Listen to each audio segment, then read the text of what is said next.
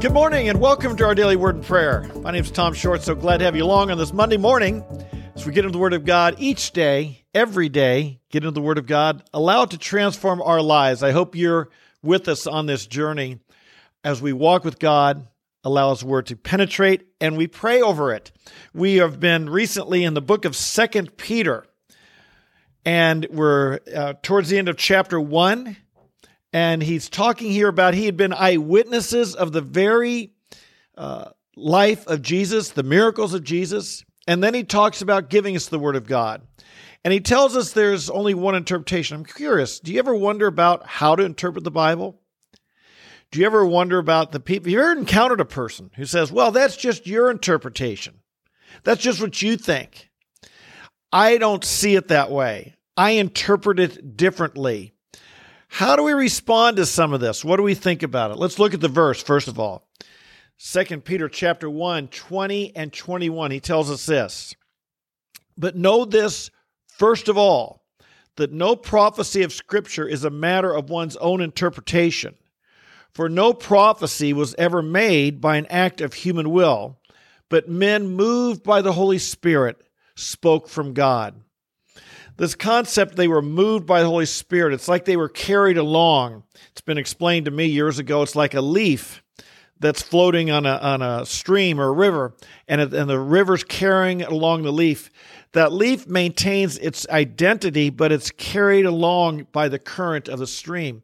Likewise, it's interesting in the Bible, the, the different personalities of Bible writers come forth. Paul doesn't write the same way as Peter. John doesn't write the same way as Peter or Paul.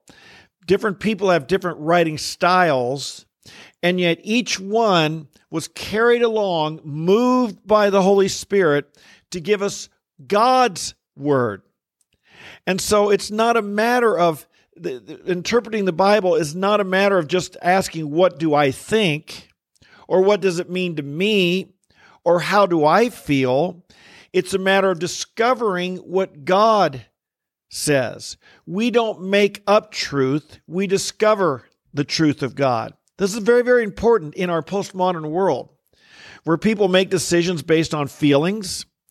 They decide truth based on, you hear it often. Well, I feel instead of I think. People are saying, I feel this or I feel that. And that's how they make moral decisions. That's how they make financial decisions, all kinds of decisions based on their feelings and how they how they feel about it instead of based on truth. Likewise, and even more so with the truth of God, it's not up to us to say how I feel about it.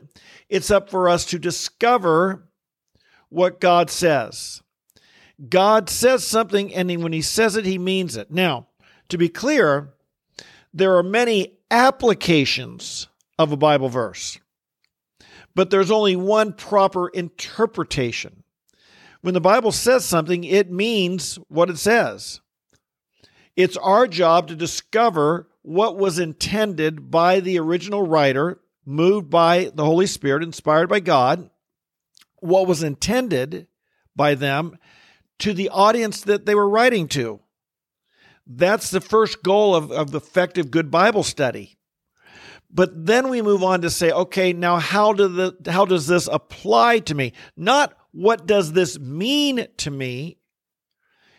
That's not the goal. The goal is to find out what it meant to the people it's being written to. Now we ask, once we understand that, how does this apply to me? How do I put this into practice in my life? What, for instance, Paul may have been writing to the Galatians or Romans, etc. All right? Why is there such an issue with this Bible interpretation stuff? Well, I'm sure they had a problem back in Peter's day, or he wouldn't have written this. But in our day, here, particularly in the West, you know, you look at the history of Christianity, and for the longest time, the Catholic Church dominated the Western world, and the interpretation of the Bible was what they said. If the Pope said it or the priest said it, that's what it meant. And no one thought, no one questioned, no one doubted. And then along came a guy by the name of Martin Luther about 500 years ago, and he did doubt and he did question. And, uh, excuse me, I guess it's 600 years ago in the 1500s, it, he came and he did doubt and he did question because he was sincerely seeking God and his soul was not satisfied. And he studied the scriptures. He was a priest. He studied the scriptures and, and, and labored over them. And he came to an understanding that what he understood the scriptures to say about justification by faith alone, faith in Jesus Christ, was different than what was being taught in the in the Catholic Church. And as we know, he he went uh, in Wittenberg and the place called the Diet of Worms. He he nailed on the door there at the church his his objections, his 95 theses, objections to what was being taught in the Catholic Church. That was the day, the birth of the Reformation. And the Reformation changed everything in the Western world because it challenged the authority. It basically said that instead of the Pope having the authority, the Scripture had the authority. And it acknowledged that as an, as, as an individual, each of us, it, we will stand before God, we'll give an account to God for what we think and what we believe. And, and we're not going to get to heaven because Peter says we should go there, or there won't be some priest standing next to us say, God let him in. It's going to be us standing before God. And what do we believe? What have we done? What have, what do we think? And so the Reformation took this away, took this uh, authority away, shall, shall we say, away from the church, and it gave it to the Scripture. The Scripture is our authority. And if the church and the Scripture disagree, we go with the Scripture. Now, Catholics today would say they they go with the Scripture too. They just say the church is the one who is the authoritative interpreter. The church, the the Catholic uh, leadership knows how to properly interpret the scripture. And so if they disagree, the feeling is okay, they're they're wrong in their interpretation that the church is right in how they interpret it. So where do we stand? Well, of course, I'm a Protestant. I believe that the scripture is the word of God.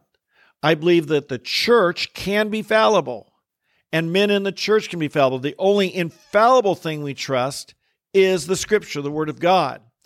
And if and ultimately it's up to me to stand on my interpretation. Now I could be wrong. But here's the thing. I'm uh, I'm going to stand before God for how I understand the word of God, and I want to make sure that I've studied it so I know what I believe. I'm not going to trust my soul to someone else other than Jesus Christ, of course. I'm not going to trust my soul to, uh, to my minister, to my pastor, to a priest, to a pope, to no, anyone but Jesus because they're not their their soul's not on the line. It's mine that's on the line.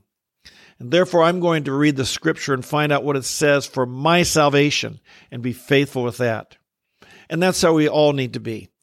As a result, consequently, of course, the Catholics, uh, you know, they they speak against this concept that there's now thousands of interpretations out there. Look at all the denominations, look at all the different churches. And it's all because uh, of the Reformation saying that each of us can interpret it the way we want. That's not what we're saying. We're not saying we can interpret the way we want. We're saying each of us is responsible to seek God and discover God's word and his teaching. There's a big difference. You are not free to interpret the Bible however you want. I'm not free to interpret the Bible however I want. There's only one interpretation. And what it, what it, we're saying is each of us individually is responsible to discover what the Bible says. Not to sit, make it say what I want it to say, but to discover what God caused it to say or what God revealed to us. This is important. And maybe one of the problems with this is there are so many interpretations because so many people misinterpret the Bible because there's really, as Peter says, there's really only one right interpretation. And if you're not on that one, then the others are wrong. On the other hand, friends, when people, you know, talk about so many denominations and why there's so many, a lot of that's overrated. A lot, the truth is, most every Christian denomination agrees on the basics that Jesus is the Son of God, that He died for our sins, that He rose from the dead. They believe in the Father, the Son, the Holy Spirit. They believe it's important to have faith in Jesus Christ, that we're saved through faith. They believe in so many of these important principles, and a lot of the differences in denominations really are what I would call peripheral issues. How's the church to be governed? What type of leadership structure should you have? Sometimes over what kind of music you want to listen to or sing. So, bottom line is there is one interpretation. We are called to discover what that interpretation is. We're not free to say, well, what it means to me is, or what I feel it means is. We're called to discover what God says and then figure out how to apply it in our lives. Okay? Father in heaven, we bless you and we love you and we thank you for the Word of God. We want to study it carefully. We want to learn it accurately. We pray, Father, that we would not be uh, misunderstanding and misinterpreting the Scripture because the consequences of that are severe. We humble ourselves.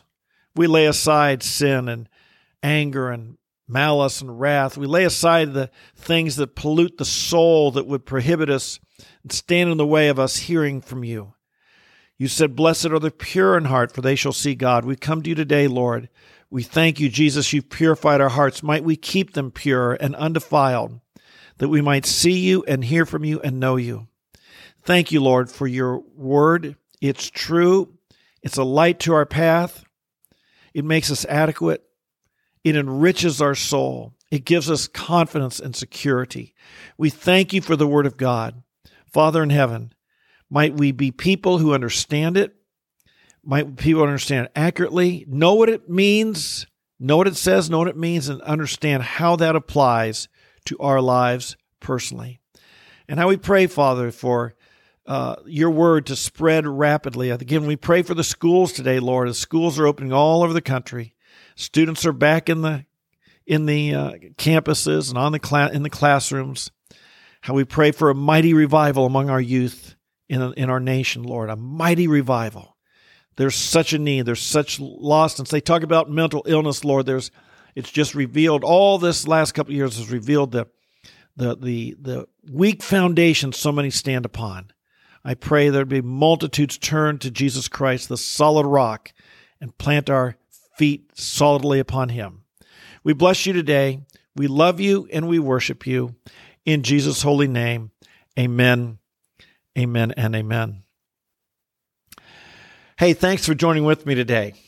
If you're new, a special welcome to you. I hope you'll come and join us regularly. If you're here every day or, or as often as you can be, I love you guys. So thankful that you have made the commitment.